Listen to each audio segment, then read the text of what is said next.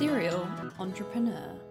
Middle school, you know, a lot of kids just say anything. I remember having a question, you know, people like your nose looks different, your lips are this, your hair is that, and all, all these things happening. And then um, and, and I wasn't even 11 or 12, so I was just trying to figure out where it was like, wait, what?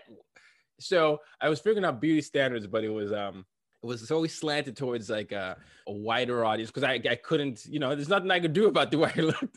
But I, I remember having to unlearn some things about that and, and, then growing up. But the reason why I said it was the greatest thing is because it, it, allowed me to connect more to my, my my identity, my blackness, my idea of being of what type of African I wanted to be. So th- there were plenty of those things, but the, the tough toughest parts always had to do with the identity crisis uh, that I would have in different parts growing up. Serial entrepreneur.